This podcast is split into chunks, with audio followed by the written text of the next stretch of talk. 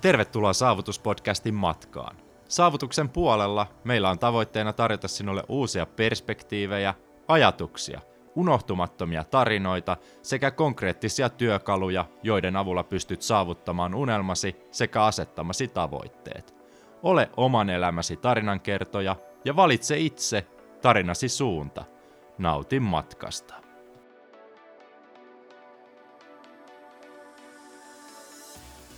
Terve Olli taas pitkästä aikaa toista kertaa saavutuspodcastin ääressä. Se on jo itsessään aikamoinen saavutus. se on. Silloin kuudennessa jaksossa olit ensimmäistä kertaa, iskettiin pohjalukemat jakson pituudelle. Käykää kuuntelemassa, siellä on paljon tärkeää ja osuvaa asiaa itse Ollin historiaan ja kuka mies oikeastaan on. Että tässä jaksossa ei mennä niin syvälle siihen, mutta Mä haluaisin ihan kysyä, kun siitä on tosiaan puoli vuotta, kun viimeksi ollaan jubailtu tälleen pidemmästi, niin miten sulla on vuosi 2020 lähtenyt rullaamaan? No siis tosi kiehtovasti, että nyt on ollut tässä useampikin kuukausi semmoista, että on ollut kalenteri aika tyhjänä ja tehnyt mitä huvittaa, mennyt minne huvittaa ja sitten kun pääsee pysähtymään ja katsoa kaikkea, että mihin on päässyt ja mitä mahdollisuuksia on, niin silloin ei välttämättä jumahan vaan siihen pelkkään tekemismoodiin ja jatka vaan samojen tapojen toistamista, niin kyllä mulla on elämä mennyt tosi eri suuntaan ja ihan uudenlaisiin suuntiin, mitä en olisi vielä pari kuukautta sitten tiennyt, että jos mua ennen on kiinnostanut just tämmöinen somevaikuttaminen paljon ja äh, sen sellainen, niin nykyään kiinnostaa niin tämmöinen startup life paljon enemmän ja semmoinen ylipä, ylipäänsä niin firmoihin ja niiden kautta vaikuttaminen enemmän kuin tämmöinen suora. Okei, mahtavaa. Mä haluaisin hypätä tähän, mihin me ei itse asiassa viime jaksossa vielä päästy tämmöisiin ruokailutottumuksiin esimerkiksi. Niin mitä sä sait viime vuonna, jos mietitään kysymyksiä, niin mitä sulta kysyttiin kaikista eniten viime vuoden puolella? Oliko jotain tiettyjä kategorioita tai aihealueita, vaikka joku ketogeeninen ruokavalio tai jotain vastaavaa, tuleeko mieleen? No mulle ei ehkä tuu niin paljon sellaisia kysymyksiä kuin mitä ehkä luulisi. Ja ne mitä tulee, niin ne on aika paljon sellaisia, että nyt mun terveys on aika huonossa tilassa ja mikä ottaisi tähän ja tähän diagnoosiin. Ja mm. sitten mä usein ohjaan niitä vaikka mun sinne Facebook-ryhmään, missä on paljon viisaampi ihmisiä auttamassa. Joo, otetaan pikkusen lähemmäs sun mikrofonia siihen, niin Joo. kuuluu vähän paremmin. Mites tota, tällä hetkellä, jos mietitään sun omaa ruokavaliota, niin onko sulla jotain tiettyä linjaa, minkä mukaan sä kuljet? Noudatat sä jotain tiettyä kaavaa tai minkälaiset sulla on ne suuret suuntaviivat, mistä ehdottomasti pidät kiinni säännöllisesti? Joo, ei, ei ole mitään sellaista. Joo, ei, ei ole. Että vähän niin kuin kaikessa muussakin elämässä, niin ei mulla ole mitään sellaista. Vaikka mä kuinka yritän miettiä, niin ei ole. Että mä vaan annan sen mennä sille aika, aika luonnostaan tarkkailen vähän, miten se menee, ja sitten sen mukaan katson, että okei, okay, että tota, että eipä ole tullut, jos se olisi vaikka niin, että ei ole tullut vihanneksia syötyä kuukauteen tai jotain, niin sitten mm. miettisin, että miten niitä voisi tulla syötyä. Eli tarkoitan semmoista, niin kuin englanniksi sanotaan inevitability thinking, eli ei niinkään, että miten mä voisin nyt tehdä tämän, vaan miten mä voisin tehdä tästä inevitable, eli vähän niin kuin väistämätöntä, tai niin, että se tulee automaattisesti tehdyksi. Että silleen mä ajattelen, niin silloin mä pystyn olemaan niin kuin aika vapaa ja välillä menee tosi syvälle johonkin juttuihin, siis perehtyy vaikka johonkin kiinnostavaan asiaan ilman, että mulla on ne kymmenen juttua siinä sivussa tai kymmenen tapaa, mitä mun täytyy aina muistaa noudattaa. Tai totta kai siis, jos sulla on joku tapa, mihin sä oot jo tottunut, niin silloin se ei niin kuin vaadi hirveästi mentaalista energiaa sen noudattaminen, mutta silti se saattaa niin kuin rajoittaa sitä, että miten syvälle mä voin johonkin vaikka uuteen aihealueeseen mennä, jos mulla on kuitenkin kymmenen tapaa, mitkä aina katkaisee sen. Mm. Eli monipuolisesti syöt, että mitään tiettyä erityisesti haluaa esimerkiksi gluteenia vaikka kiertää, tai onko sinulla mitään sellaista ruoka-aineita, mitä välttelet? Joo, no ehkä jos se yksi periaate pitäisi sanoa, niin tietenkään ei niin kuin, mielellään syö sellaista, mistä tulee huono olo. Tai, mm. tai, mutta sitten toisaalta en mä myöskään, uh, siis se helppous ja vapaus on mulle kyllä usein aika tärkeä.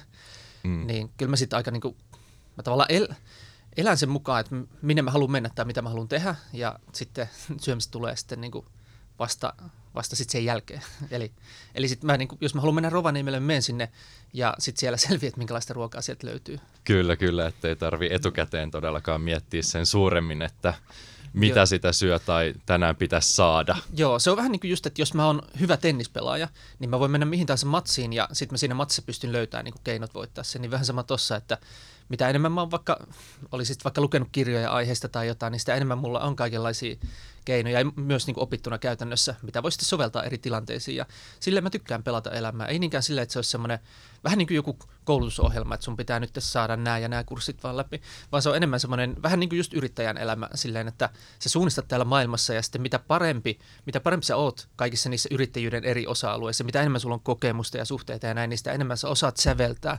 kaikissa niissä tilanteissa, mitä voi tulla vastaan ja se on kiehtovampaa silleen. Vähän sama kuin en mä nytkään tiedä, mitä sä et kysy, mutta mm, mä uskon, että mä oon jo riittävän hyvä tässä, että mä pystyn siihen ja mä voin jopa nauttia sitä ehkä jopa enemmän tälleen. Pystyt soveltamaan vastauksen, mitä täältä ikinä tuleekaan kiperiä kysymyksiä. Joo, ja vielä kun puhut, mainitsit vaikka just ketogeenisia ja näin, niin mm. mä aina katson näitä trendejä, mitä tulee just vähän silleen, että nämä on toisaalta tosi hyviä. Meilläkin on yksi startup, missä me nimenomaan vaikutetaan tähän ketogeeniseen juttuun liittyen ja tuodaan sinne jotain mutta samaan aikaan mä mietin sitä vähän silleen, että okei, niin ilmiönä tosi hyvä, ihan mahtavaa, ää, mutta sitten taas yksilön kannalta niin on vähän semmoinen aina, että, aa, että niin monelle tuosta tulee sellainen juttu, niin kuin, että ah, vitsi, siis että moni, monelle toi on varmaan vaikeeta ja monelle toi tekee varmaan elämän vaikeammaksi, kunnes siitä ehkä jossain vaiheessa tulee helpompaa, mutta että ää, se on vähän silleen, että mä, niin kuin mä tiedän, että ne, jotka törmää johonkin tuommoiseen ajatukseen ekaa kertaa, niin ne luulee, että se kaikki, mitä opetetaan, on jotain sellaista vähän niin kuin, vähän niin kuin uskovaiselle raamattu, että sitä hmm. pitää noudattaa, ja jos et noudata, niin sitten sä oot huono, ja tai sä oot niin kuin epäonnistunut, ja sitten jos sä onnistut noudattaa, niin se on niin kuin se onnistuminen. Mutta oikeasti kaikkien näiden tehtävä olisi palvella sua, eikä sun niitä. Mutta varsinkin meillä suomalaisilla mä tiedän, että aina kun tulee noita trendejä, niin niistä tulee niin kuin ihmisten herroja, vaikka ihmisten pitäisi olla niiden herroja, ja niiden pitäisi olla meidän palvelijoita, niin sille mä suhtaudun kaikkeen ravintotietoon, mitä mä saan. Että totta kai No ehkä yksi, mistä mulle tulee jonkin verran kysymyksiä, on just se, että miten kun on tämmöinen ja tämmöinen ja näin, ja sitten jos näin ei sovi yhteen, mitä mä nyt noudatan, niin ehkä sitä mä sitten yritän aina, aina sitten jollain tavalla avata ihmisille, että ei sun tarvi noudattaa yhtään mitään, että ei nämä ole mitään sellaisia, että nämä ei ole niin sun pomoja tai että sun pomo on nyt määrännyt, että kun on tämmöinen trendi ja kaikki muut ihmiset tekee näin, niin sitten sen takia sunkin pitää tehdä näin, vaan että sulla on sun elämä ja niin kuin, että tämä koko maailma on niin kuin sun leikkikenttä ja kaikki mahdolliset teknologiat ja trendit, mitä tänne tulee, niin jos sä päätät niin, niin ne, niiden tehtävä on tosiaan palvella sua. Ja sitten sä itse tunnustelet ja fiilistelet, että missä määrin ne sua palvelee, miten sä voit laittaa ne sua palvelemaan. Viime kädessä kyse ei ole siitä, että miten sä onnistut olemaan tietynlainen kansalainen ja noudattaa samoja juttuja mitä muutkin, vaan kyse on siitä, että miltä susta tuntuu ja sitten niin kuin, että sä voit itse vaan määrittää, mikä tuo sulle lisäarvoa ja sun tunteet viime kädessä ja sun oma kokemus, sisäinen kokemus viime kädessä niin kuin määrittää sen. Ja se on outoa meille suomalaisille. Me ollaan sille, että näytä mulle se tieteellinen tutkimus, minkä mukaan mun pitää elää, koska e- eihän mä nyt voi vaan niin kuin itseäni kuunnella. Eihän siitä tule mitään. Mutta kyllä, kyllä mä ainakin luotan itteeni paljon enemmän kuin mihinkään mun ulkopuolella, vaikka se on niin kuin epäortodoksisesti sanottu, mutta mun mielestä se on ainoa vaihtoehto elää elämää silleen, että sä voit päästä paikkoihin, mihin sä haluat päästä. Muuten sä päädyt niin paikkoihin, mihin ne muut haluaa sun pääsevän. Ja ne ei ole välttämättä niitä, missä sä itse viihdyt. Just näin, että monipuolisuus ja sellainen itsensä kuunteleminen on tosi tärkeää, mutta hirveästi itse on kohdannut asiakkaissa esimerkiksi sitä, että tosi vaikea niitä omia omia kehon viestejä kuunnella ja sitten ei osata toimia sen mukaan, miten säkin sanoit, että sä oot oppinut käytännössä toimimaan missä tahansa, että sulla on sitä työkalua, että vaikka sä nyt sut lennätettäisiin tästä Rovaniemelle, niin sä tuut selviämään siellä ruokakaupassa ja pystyt tekemään valinnat siellä ilman mitään miettimistä, mutta vähän moni saattaa halutakin sellaisia suuntaviivoja, raameja, kiveen hakattuja ohjeita, että näin sä et saa tehdä, noudata näitä. Mitä mieltä sä oot niin tommosesta sitten ylipäänsä, että pitä, kuinka sitä esimerkiksi omaa kroppaa pystyisi kuuntelemaan paremmin, tai onko sulla siihen mitään vinkkiä? Joo, no nämä on niin just tällaisia, että kaikki riippuu niin monesta asiasta.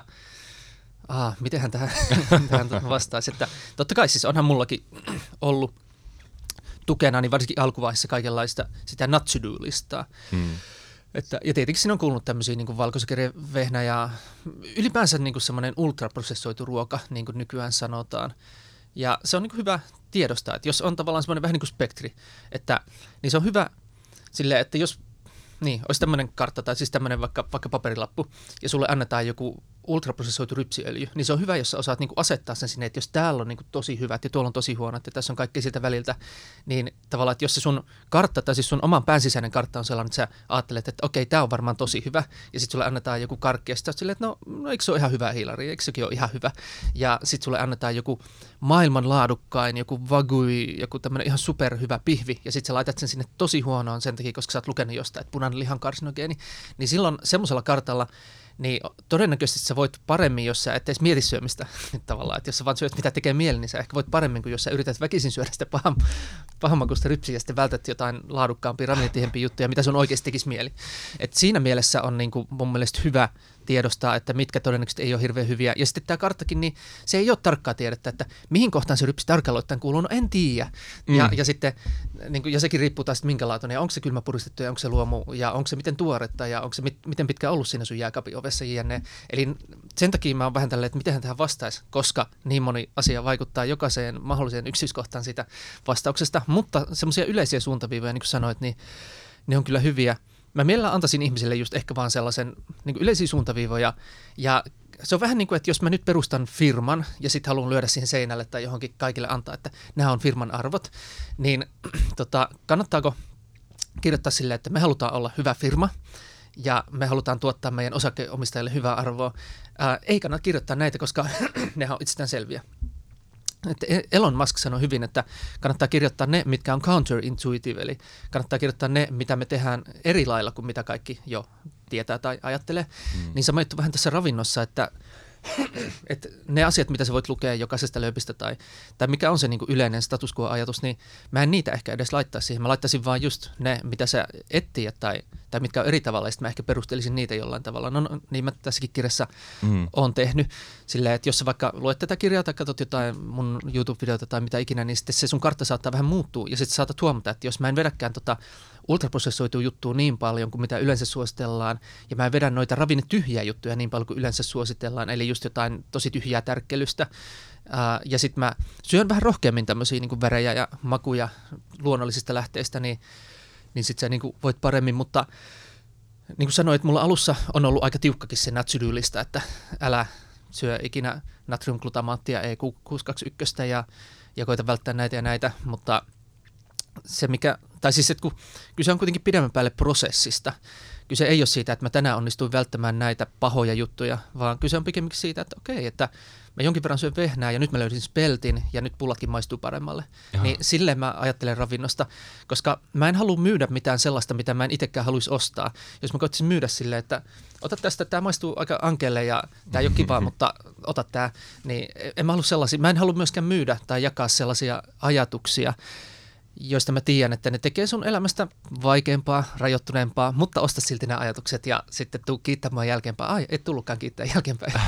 että, niin. Mutta yleensä me niin kuin ravitsemusasiantuntijat, me koetaan myydä sellaisia ideoita, ohjeita, ajatuksia, mitkä ei tee toisen elämästä parempaa. Siis voi tehdä joltain osin, hmm. mutta se on vähän niin kuin neuvottelussa, että me, meillä olisi nyt tosi tiukka neuvottelutilanne hirveässä bisneksissä meillä, niin tota, paras neuvottelija on sellainen, joka tavoittelee yhteisvoittoa eli win-win tai jopa win-win-win tilannetta, niin mä haluan ajatella kaikessa vähän silleen, niin mä haluan myös, että ne ravitsemusohjeet, mitä mä annan, on silleen mahdollisimman niin kuin monella tapaa voittoa sulle ja ei ainakaan millään tavalla hirveästi huonona sun elämää. Että jos mä voin myydä sulle sellaisen diilin, että hei, tässä on tämmöinen ajatus, että toi pahamakunen juttu, mitä sä oot nyt väkisin vetänyt, niin sun ei tarvi vetää sitä niin paljon. Niin silloin kun mä annan sulle tällaisen vapauden, niin sun elämä on sen jälkeen kaikin puolin parempaa ja se ei niin kuin vie sulta mitään pois. Mä en myöskään kiellä sitä sulta, mä en kiellä sulta karkkia enkä mitään, mutta mä voin antaa siihen sellaisen, että hei, ootko testannut ikinä hunajaa? Ja sitten voi olla, että sä tykästyt siihen. Niin sen takia mä en niin innokas ole, ole niin nykyään, tai en ollut tosi pitkään aikaan siinä, että myöskään niin itsellenikään, että, että tota, tänään oli hyvä päivä, koska en syönyt yhtään sokeria. Se vie sitä ajattelu vähän, vähän niin kuin väärille raiteille mun mielestä, tai siis ei, no ei väärille raiteille, mutta semmoisille raiteille, mitkä ei niin kokonaisvaltaisesti palvele kuitenkaan mun omaa elämää ja vapautta ja itseni toteuttamista ja ja lopulta myös iloa ja hyvinvointia. Tuo on mun mielestä tärkeää, mitä sanoit tuon vapauden just mainitsit tuossa, että... Koska sitten kun sä oot kaksi vuotta noudattanut jotain diettiä, niin jossain vaiheessa tulee sellainen, että milloin mä saan jatkaa mun elämää. Kyllä, just tämä. Mm. että esimerkiksi, no en sano mitään esimerkkiä omasta elämästä, mutta toi, että ei mitään kielletä itseltä täysin, vaan pystytään nauttimaan just vaikka niistä pullista tiettynä hetkenä. Ei niitä välttämättä tarvi joka päivä syödä, mutta antaa itselle anteeksi tai mahdollisuuden tai sellaisen miksi sitä sanotaan, niin kuin, ei ehkä oikeus ole oikea sana, mutta luvan syödä sitä pullaa eikä tuomitse siitä ollenkaan itseään, niin toi on niin kuin monelle vaikea ajatus sille, että no kun on sanottu, että se pulla on pahasta. Joo, ja mä uskon siihen, että meidän ravintokäyttäytymistä ohjaa enimmäkseen joku diipimpi kuin meidän tietoinen mieli ja tahdonvoima. Jos katsoo niin koko muuta luomakuntaa, niin niille ei ole hirveän paljon tietoista mieltä tai tahdonvoimaa. Niin kuin, että sä et, sä et näe silleen jotain villieläimiä kieltäytymästä jostain saalista niin kuin sen takia, että ne on kelannut sen silleen. Mm-hmm. Niin, niin tavallaan meissä on ne samat aika diipit mekanismit ja meidän mielen ne tiedostamattomat tai muut osat on aika paljon vahvempi kuin meidän tietoinen mieli. Ja totta kai meidän ego, tietoinen mieli pitkälti, niin haluaa ajatella olevansa kontrollissa, mutta se on vähän sama juttu kuin, että jos mä johtaisin mun firmaa ja mä ajattelisin, että mä hallitsen tätä koko firmaa, mutta sen jälkeen kun siinä on enemmän kuin kolme ihmistä, niin en mä, en mä oikeastaan hallitse enää. Sitten kun siinä on tuhansia ihmisiä, niin vielä vähemmän. Mutta että meidän mieli, niin se tavallaan se, että miten paljon valtaa meidän tietoisella mielellä on kaikkea, mitä meidän kehossa mielessä tapahtuu, niin se on varmaan yhden soihin miljoonan tai yhden soihin miljardiin. Niin sen takia mä mieluummin niin observoin sitä, että miten mun Olli Postin niin kuin ruokakäyttäytyminen luonnostaan toimii. Ja sitten mä samalla kuin firmaakin ohjasin, niin voin sille heittää sinne jotain semmoisia hyviä ideoita, miten asiat voi ehkä toimia vielä paremmin. Mutta koitan niin kuin, tavallaan ymmärtää sitä enemmän kuin vaan laittaa sitä johonkin tietynlaiseen muottiin. Mulla oli tähän joku ajatus, nyt mä unohdin Se tulee vielä. Jos vähän mietitään tätä kirjan teemaa, no itse asiassa voisin kysyä sen, että joko tämä on englanniksi käännetty koko setti on sitä yritetty, mutta se ei ole vielä onnistunut. Mutta niin kuin taisin tosiaan mainita, että ää, aika paljon on jäänyt elämästä pois sellaisia juttuja, mitä ennen on tehnyt enemmän ja nykyään ajattelen silleen, että hmm. haluan tehdä sitä isointa ja parasta, mitä voin tehdä, niin just kaikenlainen sometus jää varmaan jatkossa aika vähin ja tällaisia ei tule varmaan tehty enää paljon pitkään aikaa, mutta semmoinen yksi asia, minkä ympärille mun kannattaa myös sitä niin kuin ihan suoraa omaa niin kuin tiedonjakoa rakentaa lisää, niin on, on toi kirja. Et se on se on toiminut hyvin. Ja et, tota, nyt mä oon tekemässä siitä ensi syksyksi niin päivitettyä versio ja laajennettu versio. Siihen tulee vähän ravintolisista myös ja näin. Ja sitten kyllä se on mulla listassa, että jos vaan ehtii, niin tavallaan, että on isompikin hommi, mutta sitten jos, niissä, jos niiltä ehtii, niin sitten mä teen kaikkea tuohon kirjaan liittyvää. Mm. Että se on se, niin kuin missä riittää loputtomasti tekemistä ja kyllä se käännös voi olla, että se jossain vaiheessa tulee. Et kyllä sitä on kyselty ainakin aika paljon to-do-listalla on siellä jossain, mutta ei ole ihan ykkösprioriteetti. Niin, ei, ei ole semmoinen, ei, ei mua haittaa, vaikka mä en ikinä saisi sitä tehtyä, että mm. kuitenkin tällä hetkellä mä koen, että isoin vipuvarsi on siinä, että rakennetaan sellaisia firmoja, mitkä oikeasti ratkaisee niitä ongelmia, mistä tässä niin puhutaan. Että jos mä sanon tässä, että että tota, syöt tällaisia laadukkaampia juttuja, mutta sitten niitä ei ole vielä kaupoissa, niin sitten jos tehdään semmoinen firma, mikä tuo niitä, niin sittenhän tätä kirjaa ei oikeastaan tarvita. Ja sitten se on ihan sama, teekö mä tuota kirjaa vai ei. Aivan, aivan totta. Niin kuin, että jos se parempi ruoka tehdään helpommaksi. Mm. Että sitähän mä en voi kirjalla tehdä. Mä, tai siis voin auttaa paljon siinä, mutta niin kuin, paljon, mutta se on silti vain 10 prosenttia siitä, mitä se mun mielestä pitäisi olla. Että onhan se, jos miettii minkä tahansa teknologian kehitystä, niin kaikista teknologioista tulee yleisiä, tai ne on valmiita siinä vaiheessa, kun sä et edes huomaa käyttävästä teknologiaa. Että eihän me, niin kuin, me ei yhtään tarvitse miettiä sillä, että miten tämä mikki oikeasti toimii. Mm-hmm. Mutta tavallaan sata vuotta sitten, tai milloin näitä on kehitetty, niin ne ensimmäiset ihmiset, jotka näitä on käyttänyt, niin ne on varmaan ollut aikamoisia insinöörejä, mutta meidän ei tarvi olla. Niin tässä on, nyt ravitsemuksessa on vähän sama tilanne, että ne, jotka haluaa syödä niin kuin laadukkaampaa, aidompaa, tuorempaa ruokaa, niiden täytyy olla asiantuntijoita. What the fuck, niin kuin, että me ollaan ihan alussa tässä teknologiassa. Et samalla lailla, että jos sä oot 20-30, uh, no reilu parikymmentä vuotta sitten vaikka halunnut käyttää – tai 90-luvulla niin kuin tavallaan tämmöisiä, niin kuin Facebook, tämmöisiä niin kuin, siis social networks tai tällaisia, niin onhan niitä mm. ollut jotain Usenet-gruppeja, jossa olet niin kuin osannut lokkautua niihin ja tavallaan tiedon niistä ja osannut käyttää niitä ja tälleen, mutta ne on ollut vain nörteille. Nykyään, nykyään se on niin kuin ihan kaikille. Niin se on mulla paljon enemmän kuin tuo kirja, niin paljon enemmän mulla on tavoitteena. Ja sen takia on itse asiassa tosi hyvä, jos mä en ikinä saa tehtyä edes sitä päivitysversiota koska se tarkoittaa, että mä oon että mulla on ollut enemmän tekemistä niissä tärkeimmissä jutuissa. Ja ne tärkeimmät jutut on nimenomaan just noita, mitä yllättävän harva edes ajattelee vielä tällä hetkellä niin kuin Suomessakaan. Et me ollaan totuttu jotenkin pitää normaalina tätä tilannetta, ja että tähän se saisi ikään kuin jäädäkin, että me asiantuntijat saadaan pitää oma asemamme jatkossakin, koska meitä tarvitaan jatkossakin. Mä haluan, että meitä ei tarvita enää jatkossa ihan samalla tavalla, että se tarvii niin Facebook-oppaita. Tai mm. sille, että sä et, sä et niin tarvi ihmisiä, jotka opettaa sulle, miten sä niin kuin loggaudut johonkin tota, social networkia ja sitten siellä niin kommunikoimaan muiden kanssa, niin mä haluan, että mahdollisimman nopeasti, totta kai me ennen pitkään päästään siihen tilanteeseen, ja jos me asiantuntijat täällä Suomessa ei niin disruptoida itteemme, eli tehdä siitä omasta tämänhetkistä bisseksestä me täysin turhaa, niin joku muu tekee sen todennäköisesti ulkomailta. Mutta mä haluan kannustaa tässä mukaan kaikkia mun kollegoitakin just siihen, että unohtaa hetkeksi se, että meidän pitäisi vielä viiden vuoden päästäkin tehdä tätä samaa aika tylsää työtä. Ja itse asiassa sen takia niin kuin kaikki varmaan huomasi tuossa, miten mä vastasin tuohon sun kysymykseen, että minkälaisia kysymyksiä sulle tulee, niin mä en vastannut siihen mitenkään hirveän innokkaasti, koska mä oon mm. vastannut niihin kysymyksiin ihan liikaa niin kuin yli kymmenen vuoden ajan netissä. Aluksi oli ihan hullun siistiä, että jes, vihdoin joku niin kysyy multa näitä asioita, mutta siitä on niin pitkä aika, että meidän olisi pitänyt jo päästä niin tässä vähän eteenpäin. Ja ollaan me koko ajan vuosi vuodelta päästy, siis että onhan niin parempaa ja valmiimpaa ja helpompaa ruokaa niin tullut koko ajan tarjolle mutta se voisi, si, niin kuin mä haluan tehdä tai nähdä siinä semmoisen kvanttihyppäyksen niin kuin ihan, ihan uusille leveleille niin kuin lähivuosina. Mm. Et niin kuin esimerkiksi yhdessä firmassa me ollaan nyt tekemässä, mä oon kuullut toistakin firmasta, joka on kanssa tekemässä sitä, että tulisi niin kuin oikeasti hyviä valmisruokia. Tällä hetkellä kaupassa ei ole mitään valmisruokaa, minkä mä ostasin. Ja se on aika raju juttu. Minkälaisesta valmisruoasta tässä nyt oikein puhutaan? Puhutaanko esimerkiksi sellaista salattipareista, mistä kerätään itse se ruoka ja tehdään sellainen annos itse vai sieltä suoraan kaupan hyllystä saa jonkun super konseptin valmiina käteen ja ei muuta kuin suoraan kaupavesta pihalle ja syöt siinä se, vai minkälaista valmisruokaa? Joo, no ehkä noin salattibaarit on varmaan lähimpänä sitä sellaista, mitä mä sieltä ostasin valmiina. Mutta niin kuin nyt on tämä ketogeeninen trendi, niin siihen liittyen. Mutta äh, niin kuin mäkin aina sanon, että mä en ole mikään ketogeeninen, mutta mm. mulle maistuu aina, jos mä oon vaikka Anni ja Fredun tai jonkun luona ja ne tekee ketogeenistä ruokaa, niin nehän on tosi hyviä ruokia, jos ne tehdään silleen clean ketopohjalta, eikä silleen dirty ketopohjalta, niin kuin monet ketotuotteet saattaa niin kuin joskus, no ei Suomessa juurikaan, mutta esimerkiksi aikanaan, kun oli vaikka täälläkin semmoisia Atkins-tuotteita, niin ne oli ihan kauheita. Tai niin kuin, että jos on jotain gluteenittomia tuotteita, niin ne on yleensä ihan kauheita ja ylihintaisia. Ei aina, mutta niin kuin yleensä.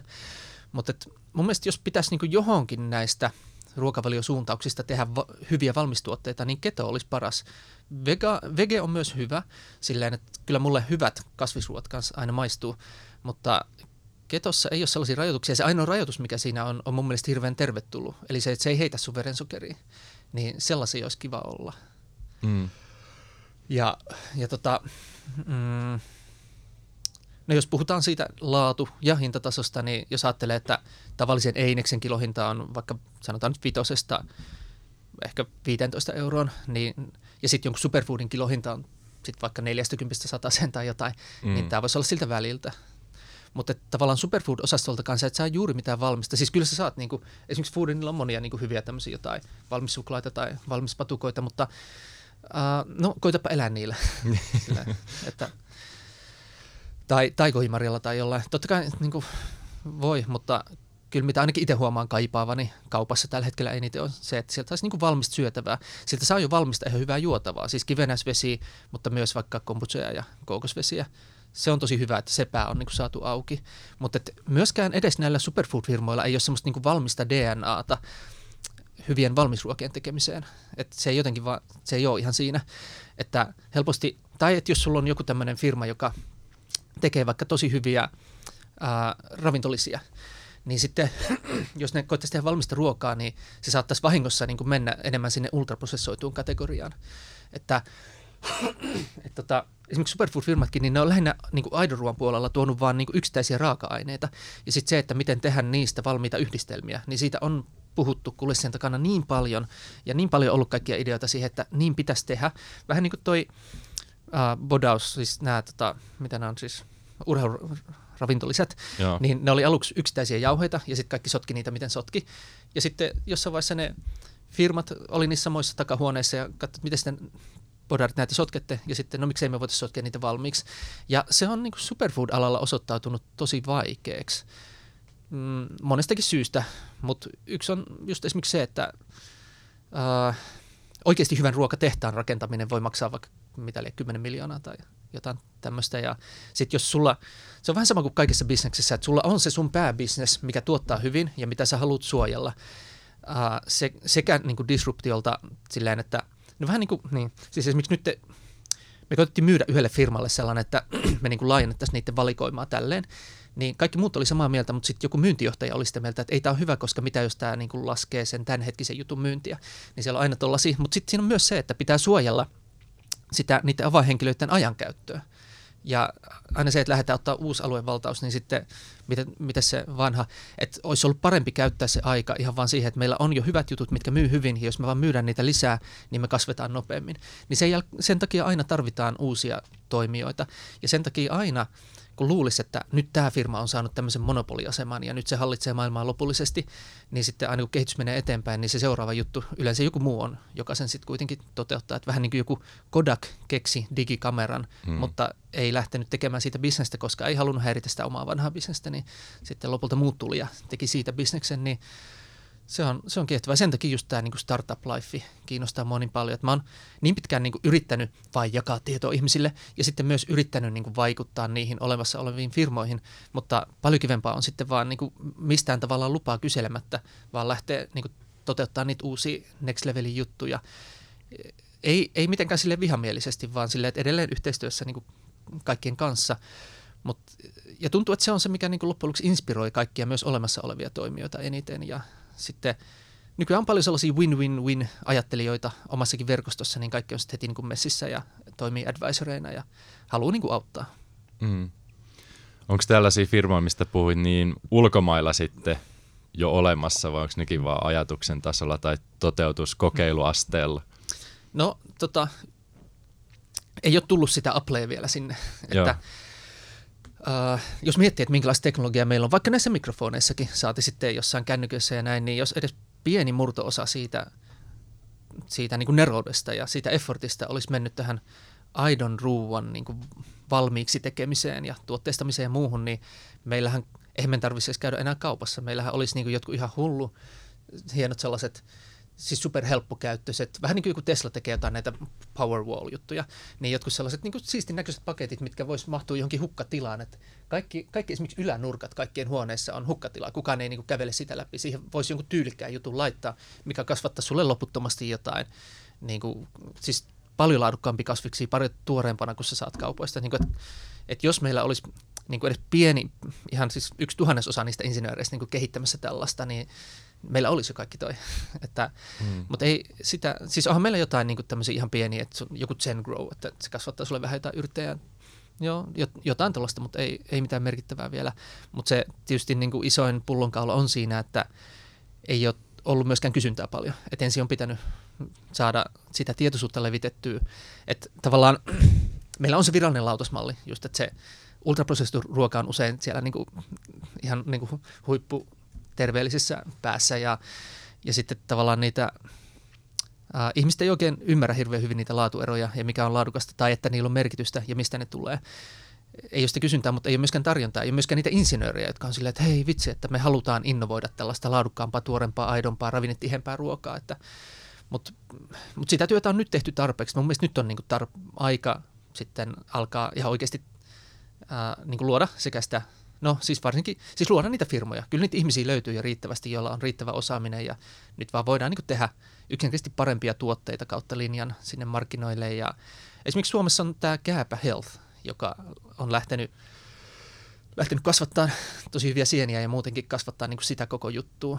Ja sitten kaikki tällaiset tyypit, jotka tuota tekee, niin kun ne alkaa hengan keskenään ja jakamaan ideoita, niin mun mielestä se on se seuraava tosi kiva juttu, mikä syntyy. Et silloin aluksi syntyi nämä superfood-firmat silloin kymmenen vuotta sitten ja syntyi tämmöinen skene, missä tosi kovat tyypit lähti niin levittämään tätä tietoa ja oli tosi idealistisia ajatuksia ja tosi hyvä meininki. Niin mun mielestä nyt se paras meininki on just siinä, että tehdään näitä oikeat firmoja, tehdään oikeat niin ihan huipputuotteita, kaikkea, mitä markkinoilta vielä puuttuu, ja lyödään viisaat päitä yhteen, ja kaikki on vähän niin kuin joko mukana toistensa firmoissa tai advisoreina, tai sitten muuten vaan niin kuin hengaa ja mastermindaa ja käy tapaamassa toisiaan ja silleen, niin se on, se on siisti juttu. Mutta esimerkiksi maailmalla, niin joo, ei, ei sielläkään tule mitään sellaista niin kuin hirveän valmista mieleen, mutta kyllähän niin kuin, kyllä sä voit katsoa jotain YouTube-videoita just siitä, miten jotkut, miten vaikka ruoan kasvatus siirtyy yhä enemmän niin kuin maalta kaupunkeihin. Tai, no se on tosi alussa, mutta siis mm. on tämmöisiä niin kuin vertical farming juttuja ja, ja jotain silleen, että yllättävän paljon voidaan niin kuin yhdessä rakennuksessa kasvattaa ruokaa ja, tai just, että joku katot voidaan ottaa niin kuin hyötykäyttöön ja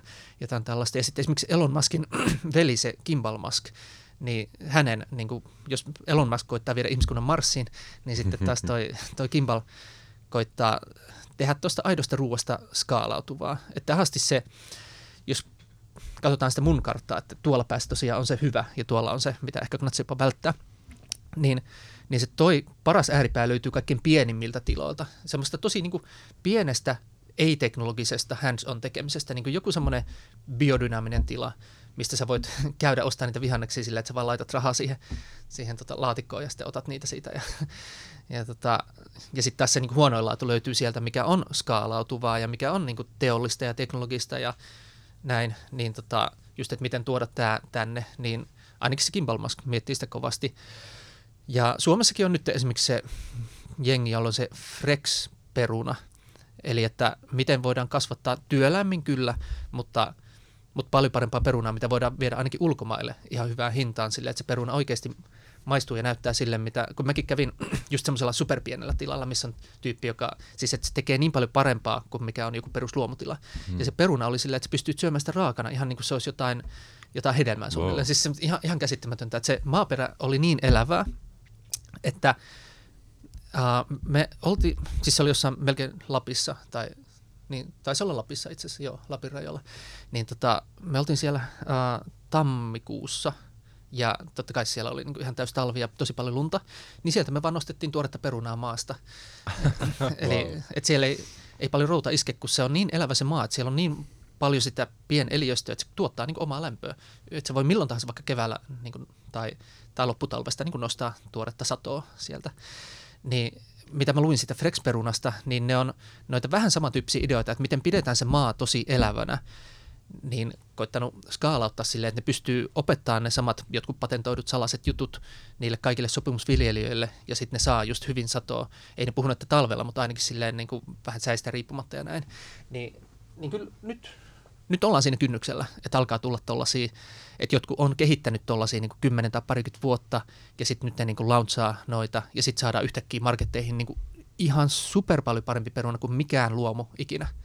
Eli just, että jos on niin kuin perus ja sitten on luomu, mutta sitten on niin kuin tuolla 10 kilsaa tonne päin, on sitten se, että kun oikeasti niin kuin saadaan se maaperä voimaan silleen, että siellä on niin kuin miljoonakertainen se niin kuin pieneliöstö ja se biodiversiteetti ja se, että miten – miten ne mikrobit siellä oikeasti voi. Että se on niin kuin ihan oikeasti, oikeasti elävä, eikä silleen, että se nyt ei ole ihan kuollut, mutta melkein. ja ja toi, toi on semmoinen, että kun me, niin kuin toi, toi ovellus lähtee leviämään ja että sitä kautta ruoka on tosi paljon, siis jopa paremmin säilyvää ja tosi paljon paremman makusta ja tosi paljon ravinnetihempää, ravitsevampaa, terveellisempää ja sitten elämästä tulevaa niin kuin helpompaa. Niin kuin, me niin kuin tota teknologiaa lähdetään kehittämään. Nyt toi Frex-peruna on ehkä ensimmäinen sellainen ja mä jaoin sen jossain Facebookissa, se sai vain niin yhden tykkäyksen, kukaan ei oikein tajunnut sitä vielä. Oho. Eli, mutta et, uh, no, mä koen, että nyt mun tehtävä ei ole niin enää, enää jotenkin yrittää selittää tuota asiaa, vaan nyt oikeasti siirtyy niin sanoista tekoihin. Ja mm. Yksi, mikä tietysti voisi tehdä, niin voisi, jos jossain vaiheessa on ylimääräistä rahaa joku jotenkin kymppitonneja, niin sitten vaan lähettää just vaikka noita erilaisia perunoita sinne jonnekin Eurofinsille ja sitten niinku todistaa se, että niitä laatueroja on ja todistaa se, että niillä on merkitystä ja todistaa se, että se riippuu just siitä, että miten elinvoimainen se maaperä on. Mutta toi on semmoinen asia, mitä nyt on kyllä saarnattu tarpeeksi pitkään, että kaikki lähtee maaperän hyvinvoinnista, mutta nyt pitää alkaa vaan niin keino, erilaisilla keinoilla, jotka maksaa jonkin verran rahaa, niin osoittaa sitä. Ja kaikkein paras keino on just se, että saa sitä kaupan hyllyille ja sitten pääsee maistaa ja siitä se lähtee. Tulevaisuus kuulostaa tälle äkkiseltä ihan äärettömän mielenkiintoiselta ja hyvältä, kun lähdetään tollasia. Toikin on ihan uusi, uusi asia itselle. Ole, en ole törmännyt tähän sun linkkiin, ikävä kyllä. Mutta esimerkiksi jos miettii jotain tekoälyä, puhuttiin Mika Santasen kanssa aikaisemmin just tuosta elintarvikealasta, että tekoälyä tuodaan kauppoihin ja näin, että siellä tekoäly kertoo, että milloin tuotteet pilantuu ja näin poispäin, niin tota sitten varmasti pystyy enemmänkin hyödyntämään myös tämmöiseen teknologiaan ja mitä nyt ikinä tekoäly on ihan varmaan loputon, loputon rajojen puolesta, että sitä kuvaa pystytään tuomaan tähän Joo, siis, aikaan. Joo, se on ihan hullu, että minkälaiset vipuvarret teknologia luo ihan kaikkea. Ja mulla on ollut jo yli kymmenen vuotta tosi vahva tunne siitä, ja monella muullakin, että kun se teknologian vipuvarsi kasvaa nyt niin, kuin niin hirveätä vauhtia tässä koko ajan, niin on tosi, tosi tärkeää saada tosi nopeasti se vähän niin kuin ihmiskunnan tietoisuus niin kuin tietylle tasolle. Et moni on puhunut siitä, että me ollaan viime vuosisadalla saatu käyttömme tällaisia aika kovia teknologioita, niin kuin vaikka atomipommit, mutta sitten, että onko meidän moraalinen kehitys tullut tarpeeksi niin kuin nopeasti siinä, ettei me vaikka tuhatta sitten me, niin jatkossa tuo kysymys on vielä paljon relevantimpi. Ja, ja just se, että jos tekoälyt ja kaikki muut, niin jos ne vaan valjastettaisiin siihen niin kuin modernin ajan, siihen semmoiseen rationaalisuuteen, tieteelliseen, teolliseen niin kuin maailmankuvan käyttöön, niin sitten me saataisiin vaan entistä tehokkaammin, entistä tyhjempää periaatteessa. Me saataisiin entistä tehokkaammin niin kuin entistä joko rumempaa tai sitten niin valheellisesti kauniimpaa. Tarkoitan valheellisesti kauniilla vaikka sitä, että on joku hieno elintarvikepakkaus ja sitten silkkoa sisältä. Tai joku semmoinen tosi taitavasti manipuloiva kampanja. Niin kuin, että jos tyyli otetaan tekoäly ja kaikki käyttöön, niin me opitaan paremmin myös niin kuin luomaan tosi taitavasti manipuloivaa vaikka mainontaa. Niin jos me otetaan se kar- pelkästään niin kuin karkkiteollisuuden käyttöön, eikä siinä ole parempaa kilpailijaa rinnalla, niin silloin meille käy vaan niin kuin tosi huonosti. Mm. Mutta sitten just, että jos riittävän monella niistä insinööreistä ja myös niin kuin kysyntäpuolella ihmisistä ja niin edelleen alkaa olla niin kuin ymmärrystä hyvän päälle. Ymmärrystä just siitä vaikka, että okei, että ei se, ei se ole pelkästään se, että miten me saadaan tehostettua sitä jotain niin tehotuotantoa, vaan just, että oikeasti me saadaan ihan älyttömän paljon parempaa laatua, just, että jos se maaperä ja kaikki tämmöinen voi hyvin, niin silloinhan me saadaan niin kuin ihan paratiisimaailma. Mutta siinä vaan tarvitaan semmoinen aikamoinen tietoisuushyppäys sieltä semmoisesta niin vähän niin kuin palikkarationaalisesta ajattelusta semmoiseen niin kuin systeemiteoreettiseen ymmärrykseen. Että se ei ole pelkästään se, että kuinka monta multa grammaa sulla on, eikä se ole pelkästään edes se, että kuinka monta mikrobia sulla siinä on, vaan se on enemmän semmoinen niin gestalt, siis semmoisen kokonaisuuden ja vähän niin kuin ekosysteemitason tyyppinen ymmärrys. Et tarvitaan enemmän biologeja sinne niin kuin insinöörien kanssa tekemään y- yhteistyötä tai parhaassa tapauksessa insinöörejä, joiden se maailmankuva sallii tällaisten kompleksisten elävien asioiden arvostamisen, eikä vaan, niin kuin, että Excel-taulukolla vaan optimoidaan kuolleeksi kaikki. Koska sitä se on ollut liikaa, mutta nyt on tosi hyvät mahdollisuudet siihen, ja siihen suuntaan se on kova vauhti menossa, että, että ennen kuin – tulee joku teknologinen singulariteetti niin, että kaikki kehitys lähtee niin kuin ihan käsistä. Niin, että ennen sitä me ollaan niin kuin noustu tietoisuudessa, tai riittävän moni on noussut tietoisuudessa semmoiselle tasolle, miss, missä me ei tullakaan niin kuin vahingossa tuhonneeksi arvokkaita asioita, kuten ekosysteemeitä ja niin kuin elämää itsessään. Kattelin tuossa sun Facebook-feedia ja löysin sieltä sellaisen mielenkiintoisen lauseen, minkä olit jostain todennäköisesti poiminut, että ihmisillä menee keskimäärin 3000 euroa sairauksien hoitoon vuodessa, jos ihan oikein muistan tämän lauseen. Niin, jos lasketaan se, että paljon myös niin kuin Suomen valtio käyttää. Kyllä. Mikä on siis meidän rahaa kuitenkin. Niin. Mutta siis todella iso summa kuitenkin. Ja sä olit siinä, lause jatku niin, että mieluummin käytettäisiin aikaa ennaltaehkäisemään niitä sairauksia kuin siihen varsinaiseen sairaudenhoitajan, joka on niin kuin jo – lauennut jostain, jostain syystä. Joo, ja siis toihan liittyy täysin siihen samaan, mistä puhuttiin aikaisemmin, se disruptio, että minkä takia tarvitaan uusia toimijoita.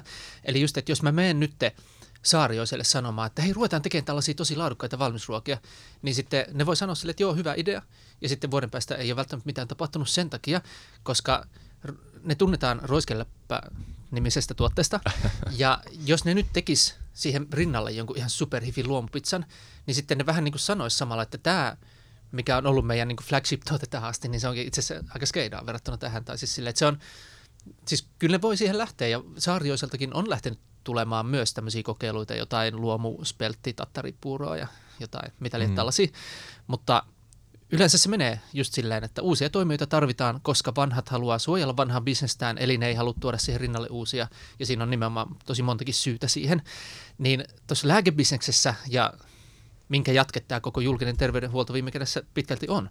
Sehän perustuu kaikki siihen niin kuin lääkitsemisparadigmaan. Niin siellä on niin kuin vielä voimakkaampi toi, että samalla kun on selvää, että kaupassa tarvitaan parempia valmisruokia, niin vielä paljon selvempää on se, että tarvitaan niin kuin ennaltaehkäisevää terveydenhoitoa, mutta kuka sen tekee? Että se, se on kuitenkin samaa koneistoa, siis niin kuin lääkefirmat ja yliopistot, mitä ne rahoittaa, ja myös siis koko tämä poliittinen järjestelmä, mikä antaa niille joku varmaan parikymmentä miljardia tai ties kuinka paljon niin tukea vuosittain Kelatukina. Mm. Mm. Että sinnehän se menee se tuki, vaikka ajatellaan, että se tulee niin kuin meille ihmisille, mutta, mutta lääkkeitähän siinä niin kuin tuetaan ja muita tämmöisiä niin kuin ei ennaltaehkäiseviä hoitoja, niin kuka sen disruptoi, niin ei ainakaan lääkefirmat, eikä myöskään ne, jotka sitä rahaa sinne niin kuin syytää ja silleen. Eli, eli siihen tarvitaan uusia toimijoita. No, minkä takia ei ole tullut parempia valmisruokia kauppoihin, niin siinä on ollut aika korkeat alalle tuloesteet. Niin kuin tuossa puhuttiin, että se hyvän jonkun valmisruokatehtaan rakentaminen voi olla aika kallis ja jokaisella startupilla ei ole siihen varaa. No, noi esteet on kierrettävissä kyllä, Uh, mutta sitten lääkealalla, tai siis niin kuin terveydenhuoltoalalla, niin se, että jos mä haluan perustaa niin kuin erilaisen sairaalan, joka mm. ei toimi tolleen, niin niin tota, se on yhtä vaikeaa kuin se, että mä haluaisin perustaa erilaisen koulun, joka ei noudata opetussuunnitelmaa. Ää, ei ole laillista, ei ole, ei ole sallittu, ei ole mahdollista. Aivan. Että onhan totta kai siis kaikenlaisia muitakin koulukuntia terveydenhoidossa, mutta sitten tämä koko virallinen koneisto, mukaan lukien valtio, niin haukkuu niitä. siis, niin kuin, ei pelkästään vaikeita, vaan siis ihan haukkuu niitä. Niin kuin, että käyttää tällaisia sanoja niin kuin puoskarointi ja kaikkea.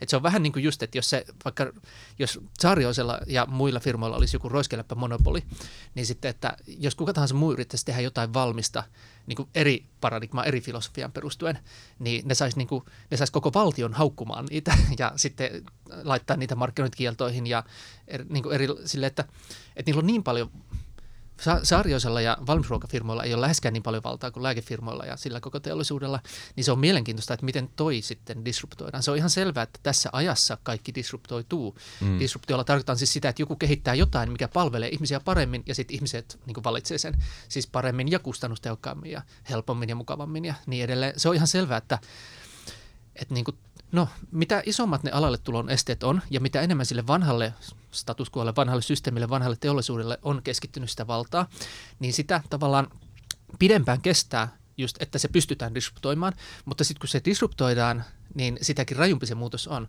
koska tavallaan koko ajan se potentiaali siellä taustalla, että miten hyvin asiat vois olla, jos tämä muutos lähtisi liikkeelle, niin se on koko ajan kasvanut.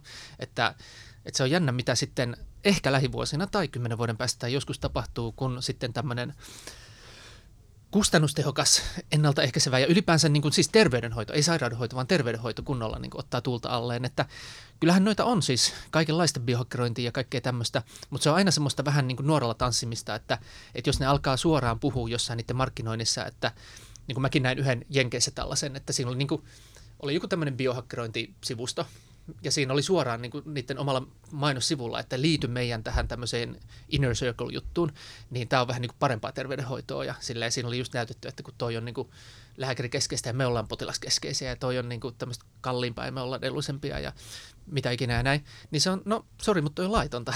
niin kuin, et noin, et se, okei, se on sen verran pieni vielä, mutta jos se kasvaa, niin sitten se menee nurin, koska se on laitonta. Eli, mm, eli just, mm. että se lääke, business on pelannut itselleen niin kovan monopolin, että sitä on tosi tosi vaikea disruptoida. Mutta sitten kun se tapahtuu, no saa nähdä.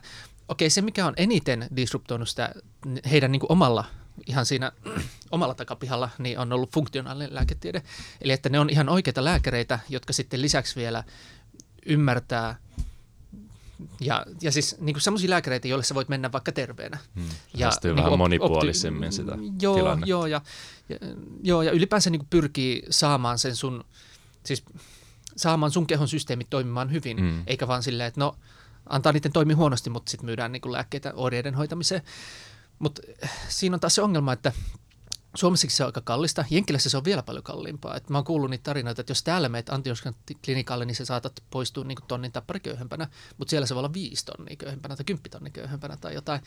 Niin, niin kuin, toi, toi ei ole vielä disruptio. Että disruptio ei tapahdu kun ne tyypit, jotka on tutkinut disruptiota, miten se tapahtuu, niin se ei tapahdu sillä, että sä tuot vierelle jonkun paljon kalliimman ja mahdollisesti jonkin verran paremman jutun, vaan se on just se, että niin digi, digikamerat ei disruptoinut Kodakia sen takia, että ne, että ne olisi jollain tavalla parempia ne digikamerat, mutta kymmenen kertaa kalliimpia, vaan just sen takia, että nykyään niin kuin mä, en, mä en ole äh, yli kymmenen vuoteen maksanut kamerasta, koska se on ollut mun puhelimessa. Mm. Niin se, sitä on disruptio. Ja no, siihen on olemassa myös juttuja. Eli on olemassa kaikki tämmöisiä niin kuin naturopaattisempia koulukuntia, Eli siis mä itse, jos mä käyn ter, niin kuin tavallaan terveydenhoidossa, niin mä käyn jollain tosi hyvällä niin kuin vyöhyketerapeutilla tai hivenaineterapeutilla tai napropaatilla tai kiropraktikolla tai tai millä liian naturopaatilla tai, hmm. tai vaikka hierojalla, joka on vaan kouluttanut itteensä niin monipuolisesti kaikki erilaisiin juttuihin, että se on ihan ihmeparantaja ja se vaan pystyy katsomaan mua ja sanoa sille, että joo, okei, okay, tämmöinen ja tämmöinen ja sitten vaan laitetaan toi ja vähän niksautetaan tuolta ja näin ja okei, että sitten on kaikki kunnossa. Että sellaisia ihan älyttömiä ihmeparantajia on. Uh, mutta sekään, ja, ja ne on niinku edullisia, siis mä maksan niistä niin kuin, uh, 40 korkeintaan 100 euroon ja ne pystyy tekemään niinku ihan superihmeitä. Uh, mutta tosiaan se uh, disruptio ei tapahdu myöskään silloin, jos joku vaan manuaalisti osaa tehdä jotain tosi hyvin. Ihan samalla kuin vaikka se biodynaaminen tila olisi kuinka hyvä, niin ei se uhkaa elintarviketeollisuutta, koska ei se skaalaudu. Mm. Eikä, niin, niin, niin tota, et sen disruption ytimessä täytyy olla joku teknologinen ratkaisu, joka tekee sitä skaalautuvaa ja edullista ja helppoa ja, ja, ja nimenomaan joka perustuu johonkin tämmöiseen eksponentiaalisesti kasvaan teknologiaan niin, että siitä tulee aina vaan niin kuin parempaa. Ihan niin kuin just, että kun joku on kehittänyt digikameran, niin koska on Mooren laki, niin sit siitä vaan tulee koko ajan parempi. Niin, niin se on mielenkiintoista, että miten saada toi sama niin kuin terveydenhoitoon. Se funktionaalilääketiede ei ole ratkaisu siihen, eikä myöskään toi tuommoinen, että joku osaa hieroa tosi hyvin. Tai, tai joku osaa niin nähdä sun aurat ja siltä ja mitä ikinä. Niin, se, ei, se ei tule mistään sieltä, vaan se tulee just ton tollasen niin kuin kehomyönteisen – ylipäänsä, siis ka- kaikissa noissa on periaatteessa niin sama filosofia taustalla, kaikissa noissa tuollaisissa niin kuin muissa koulukunnissa. Eli koetetaan saada keho oikeasti toimimaan paremmin, eikä vaan lääkitä oireita. Mutta miten siihen liittyvät ratkaisut saadaan, saadaan niin semmoiseen, niin kuin siis eksponentiaalisesti kehittyvän teknologian avulla sellaiseen muotoon, mistä tulee vaan koko ajan niin kuin helpompaa ja kivempaa ja tota, siellä joku otti Onko meillä faneja? niin tota, uh, se on, se on kiehtovaa. Mä en, mä en tiedä vielä, mitä kautta se tulee. Sitä on tosi kiva spekuloida. Tällä hetkellä mä eniten, eniten fiilaan just tota koko biohakkeriskenee, koska ne, niissä yhdistyy just tämä tällainen no, ennaltaehkäisevä ja niin kuin sit terveyttä promouttava, terveyttä parantava niin kuin ajatusmaailma. Ja, ja myös se tieteellisyys, mitä tarvitaan siihen, että voidaan olla niin kuin, valtavirta mielessä niin kuin, ää, no, uskottavia. Ja se on vähän niin kuin, että keskiajalla, jos sä halusit saada sun sanoman läpi, sen piti olla raamatullista. Nykyään ää, sen pitää olla tieteellistä, eli siis niin kuin tavallaan uskonnon on korvannut tiede, eli tiede on, on se nykyään niin kuin uskonto, ja uskonto on tärkeä. Siis mm. uskontoon pohjautuu ylipäänsä, yleensä kaikki kulttuurit pohjautuu johonkin uskontoon kautta niin kuin uskomusjärjestelmään. Ja meillä täytyy olla suht sama maailmankuva, niin kuin, jotta me voidaan toimia niin kuin yhdessä kunnolla. Et, tai muuten se on ainakin paljon vaikeampaa. Niin sitten jos nykyään, varsinkin mitä tulee niin kuin terveys ja teknologia ja kaikkeen tämmöiseen bisnesmaailmaan ja muuhun, niin kyllä se tiede on siellä se, mikä on aika, aika hyvä, hyvä niin kuin olla.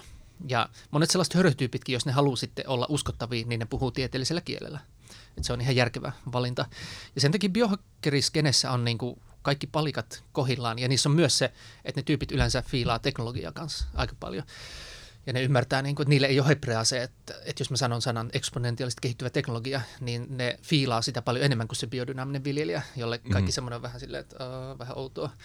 että, niin tota, ja biohakkerit nykyään, sekin skene on mennyt koko ajan enemmän ja enemmän siihen suuntaan, että ne olisi tosi kotona siellä biodynaamisella maatilalla ja ne arvostaisi sitä tosi paljon ja ne miettis, että miten tätä voisi skaalata ja miten voisi käyttää kommunikaatio ja muuta teknologiaa siihen, että jotenkin auttaa tätä tai levittää tätä, niin kyllä se sieltä, mä luulen, että sieltä skenestä se niin kuin jollain tavalla tulee, mutta mä en vieläkään näe tosiaan mitään sellaista, mikä niin kuin olisi selkeästi se, mikä tavallaan täyttäisi kaikki ne niin kuin disruptioteorian kaikki kulmakivet. Et voi olla joku jäsensivusto, voi olla joku kirja, mutta ei, ei se vielä, niin kuin, mun kirja voi olla tavallaan disruptiivinen, mutta ei se, eh, niin kuin, ei elintarviketeollisuuden tarvitse pelätä tätä kirjaa. Sillä, mm. ei se, ei just kirja, mutta sit, yksi kirja ei niin kuin, kaada mitään, mutta sitten just, että jos tulee tuotteita, mitkä on kaikin puolin parempi ja helppoja ja kivoja ja riittävän edullisia ja tälleen, niin sitten sit ja sitten jos se, me pystytään skaalaan se isosti, no, isoksi nopeasti, niin silloin sillä voi olla jo vaikutusta.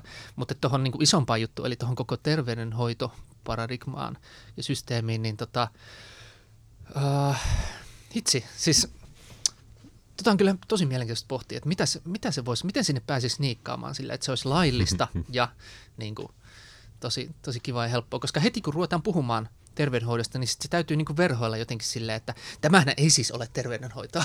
Kyllä. Koska muuten tulee niin kuin joku poliisia pamputtaa tai, tai jotain tämmöistä. Ja tulee niin kuin ilmiantoja ja niin kuin Suomessakin on lääkäreitä, jotka on halunnut lähteä niin kuin, tekemään jotain disruptiivista, mutta ai saakeli, että niillä on niitä kollegoiden kanteluita ja niin kuin Valviraa perässä. Niin kuin, se on ihan hullu, miten, miten paljon sitä niin kuin, tulee. Että tavallaan ne, nekin ihmiset, jotka, joilla on laillinen oikeus puhua ihan oikeasti niin kuin, tälle hmm. sairauden tai niin kuin, terveydenhoidosta, niin, niin heilläkin on kyllä tosi, tosi vaikeaa se, ja sitten se menee tosi kalliiksi, ja se täytyy tehdä sitten sen funktionaalisen jonkun vastaanoton kautta, ja sekään ei oikein skaalautuvaa, ja jos ne yrittää tehdä jotain skaalautuvaa, niin niiden täytyy laittaa kaikki disclaimerit sinne, että vaikka tämä on lääkärin tekemä verkkokurssi, niin täällä ei oteta kantaa mihinkään niin kuin diagnooseihin, tai mihinkään, niin kuin, että sä et, saa, sä et saa kysyä täältä niin kuin mitään sairauksiin liittyvää, mm, että tämä on niin kuin vaan tämmöistä niin kuin, että, että mä, voin, mä vaan, vaan annan tietoa jostain vitamiineista ja näistä, ja sitten sä voit itse niin käyttää niitä niin kuin sä käytät. Että, mm. että se, on, se on jännä, mutta yksi semmoinen disruptiivinen juttu voi ehkä olla, no tai ei oikeastaan, mutta siis, mm-hmm. siis semmoinen, että, että tämä niin health coaching, sehän lisääntyy koko ajan. Mutta mä luulen, että se niin kuin loppujen lopuksi disruptiivisi juttu, mihin mä itse uskon eniten, niin se on vaan, vaan just se, että – että tavallaan se kulttuuri itsessään on se disruptio. Eli siis se, että kun syntyy tämmöinen, että, että tavallaan tulee enemmän ja enemmän ihmisiä, jotka haluaa olla niin osa ratkaisua eikä osa ongelmaa. Osa ongelmaa olemisella mä tarkoitan sitä, että nyt kun mä oon vaikka tämmöinen terveysasiantuntija, niin mä en halua, että tämä ala kehittyy, vaan mä haluan pitää sen oman aseman.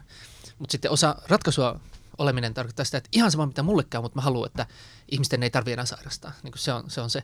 Niin tulee enemmän ja enemmän sellaisia ihmisiä ja ne huomaa, miten kiva se on ja miten ihania ihmisiä on ympärillä ja miten kiva on yhdessä miettiä tehdä tätä ja ratkaista näitä ongelmia ja auttaa toisia, jotka tekee sitä. Että jos joku muu nyt perustaa vaikka jonkun firman, mikä tekee vaikka meitä paremmin, niin kuin parempia valmistuotteita, niin sitten mä sanoin, että ihan sama vaikka, vaikka tämä mun joku puolen miljoonan arvoinen niin kuin osakeomistus tässä mun firmassa, vaikka se menisi nollaan sen takia, että noi tekee paremmin, niin mä silti autan vaikka ilmaiseksi noita ja niin kuin mainostan niitä, että nyt vaan niin kuin, että tavallaan toimitaan semmoisena niin kuin vähän yksilöä isompana niin kuin organismina ja verkostona ja laitetaan se missio niin kuin sinne, sinne ylös, niin mä luulen, että se on se, mikä viime disruptoi sen, että kun riittävästi tulee sellaisia ihmisiä ja heillä on erilaisia bisneksiä, heillä on erilaisia taitoja ja verkostoja ja erilaisia palasia ja näin, niin kun ne alkaa vaan niin kuin, ja ne on hyvin jo alkanut, ja sitten kun niitä on vielä enemmän ja ne vielä enemmän tukee toisiaan, niin, niin se on se, mikä disruptoi sen niin, että, että tavallaan missä vaiheessa, niin, on, yksi mitä disruptio tekee, niin se usein niin kuin demonetisoi sitä koko alaa. Se saattaa jossain määrin jopa pienentää sitä koko alaa. Ää, tai toi niin kuin digikamera on hyvä esimerkki, että kameroiden hinnat on tullut niin kuin tosi paljon alas, mutta kyllä se markkina kokonaisuudessa on silti kasvanut. Mm. Et kun se, tavallaan se määrä ihmisiä lopulta, jotka pystyy hyödyntämään sitä uutta helpompaa ja halvempaa, simppelimpää juttua, niin se kuitenkin kasvaa niin paljon, että se koko ala niin on, on kasvanut. Niin tota, uh, mutta on myös mahdollista disputoida silleen, että se ihan oikeasti niin kuin se rahamäärä, mitä siinä koko terveysmarkkinassa liikkuu, niin se saattaa pienentyä.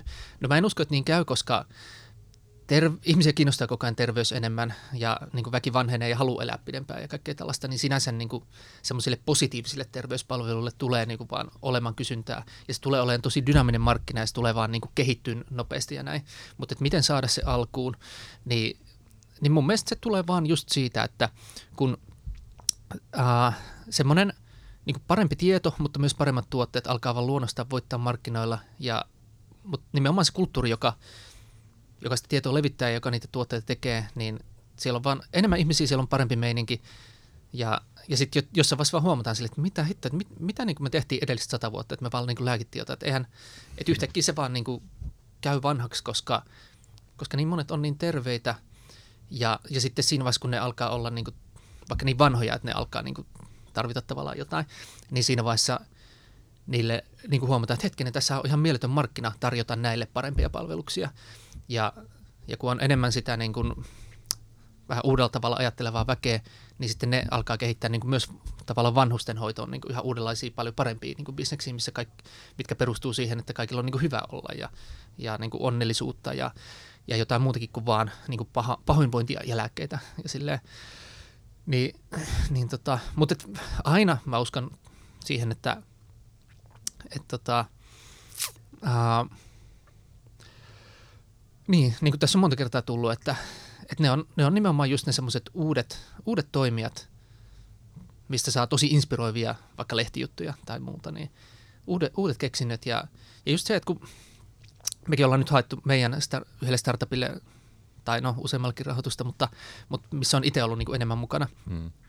niin esimerkiksi oli semmoinen yksi sijoittajatapahtuma ja siellä aluksi joku piti luennon tästä koko jutusta ja esitteli jotain sellaista tilastoa, että miten Suomessa niin, niin kuin tämmöinen venture, tai siis early stage venture capital, miten se on kehittynyt, niin just ihan älyttömät oli ne kasvuluvut, että miten tällä vuo- tai viime vuosikymmenellä vuosivuodelta ihan hulluna noussut se määrä rahaa, mitä menee tällaisten niin kuin alkuvaiheen startuppien rahoittamiseen. Niin mun mielestä toi on se käyrä, mikä viime kädessä niin kuin muuttaa myös tämän terveyspelin. Ja yhä enemmän on sellaisia, mitä nytkin on totta kai tullut perehdyttyä, että minkälaisia sijoittajia on ja mistä niitä löytyy, niin aika monien arvoissa on se, että he haluaisivat sijoittaa johonkin terveysstartuppeihin. Ja, ja mä oon ihan varma, että kun vuosikymmen pari sitten oli, että kaikki halusivat sijoittaa niin bioteknologia mm. startuppeihin, niin kyllä se on mennyt enemmän siihen suuntaan, että kun ihmiset lukee vaikka tämän kaltaisia kirjoja, myös ne sijoittajat, niin sitten ne haluaa sijoittaa niin tämän kaltaisiin startuppeihin, eli joten ei tarvitse niin lähtökohtaisesti olla niin, niin teknologisia, vaikka ne hyötyy niin kuin te, kaikenlaisen teknologian kehittymistä, vaan ne voi olla enemmän sitä, että, että, niin, että miten saadaan se maaperä voimaan paremmin, miten saadaan biologia voimaan paremmin, miten saadaan niin kuin ihminen niin kuin onnellisuus, kaikki yhteisö, kulttuuri niin kuin voimaan paremmin. Että, että niin jotain, jotain sellaista, että mun mielestä nyt on samaan aikaan, kun teknologia kehittyy, niin saattaa olla semmoinen pieni backlash myös siinä, että, että vähän niin kuin oli se teknohuuma silloin vuosituhannen vaihteessa, niin jengi luuli silleen, että jos sulla on vain joku vaikka pets.com, niin sen täytyy olla tosi iso hitti, koska se hyödyntää teknologiaa. Mutta sitten myöhemmin niin ymmärrettiin, että ei se teknologia kaikesta niin kuin automaattisesti tee hyvää, vaan nimenomaan niin kuin hyvä on hyvää ja sitten katsotaan, miten voidaan teknologialla just vaikka skaalata sitä tai, tai jollain lailla tehdä siitä niin kuin vielä, vielä parempaa.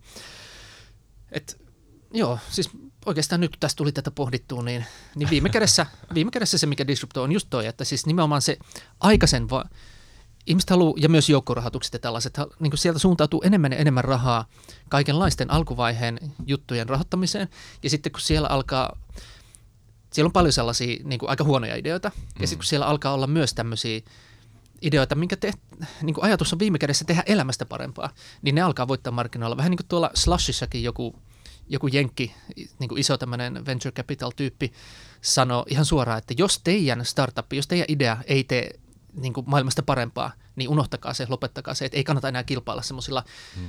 vanhoilla ideoilla. Siellä on edelleen startup-maailmassa paljon sitä, että miten me saadaan vain koukutettua ihmiset niin kuin johonkin käyttämään jotain palvelua, mutta, mutta tavallaan se, mikä viime kädessä niin kuin pelastaa maailmaa on se, että kun kilpailu vapautuu ja ne alalle tulo esteet niin poistuu, niin useimmat ideat pääsee kilpailemaan. Ja se ongelma ei ole se, että jos jollain alalla on pelkästään huonoa meininkiä, niin ongelma ei ole se, että siellä on huono meininki. Ongelma on se, että miksei ne hyvät ideat ole päässyt vielä kunnolla kilpailemaan noiden kanssa ja voittamaan niitä. Hmm. Ja se on se, mitä nyt varmaan tapahtuu paljon lähivuosina ja mikä tulee kaikkia näitä asioita sekä niin kuin ravitsemusalalla että sitten muutenkin terveysalalla parantaa asioita tosi paljon. Ja sen takia mua kiinnostaa toi niin startup-maailma nykyään tosi paljon enemmän kuin vastailla ihmisten terveyskysymyksiin netissä tai tehdä somea tai mm. ylipäänsä tehdä mitään sellaista loppujen aika pientä ja vähän skaalautuvaa.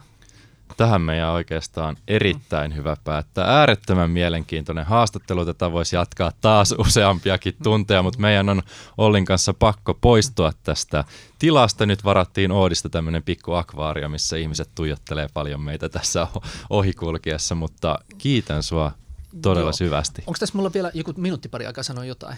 No heitä minuutti siihen Joo. loppuspiikki. Joo, siis, no mä oon sanonut äijää sille, että sulla oli vuosi sitten se, että puoli vuotta aikaa menestyy, niin oot sä nyt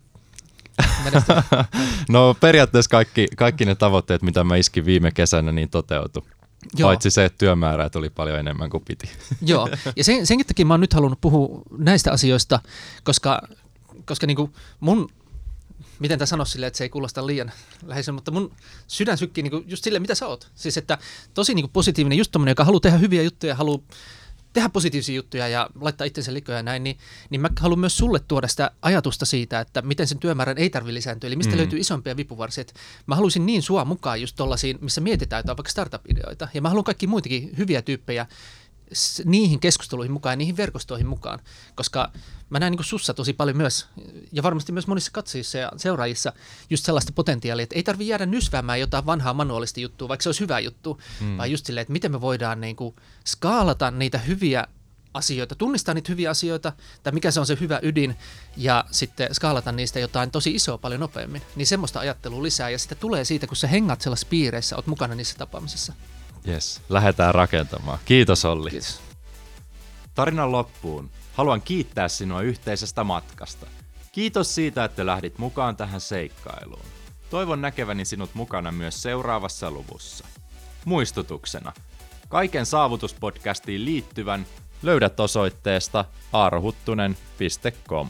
Sieltä löydät myös paljon muita mielenkiintoisia ja unohtumattomia tarinoita sekä arvokasta sisältöä. Astu mukaan tarinoiden maailmaan. Palataan taas pian uusien tarinoiden parissa. Sillä välin. Valitse itse tarinasi suunta ja onnea seikkailuihisi.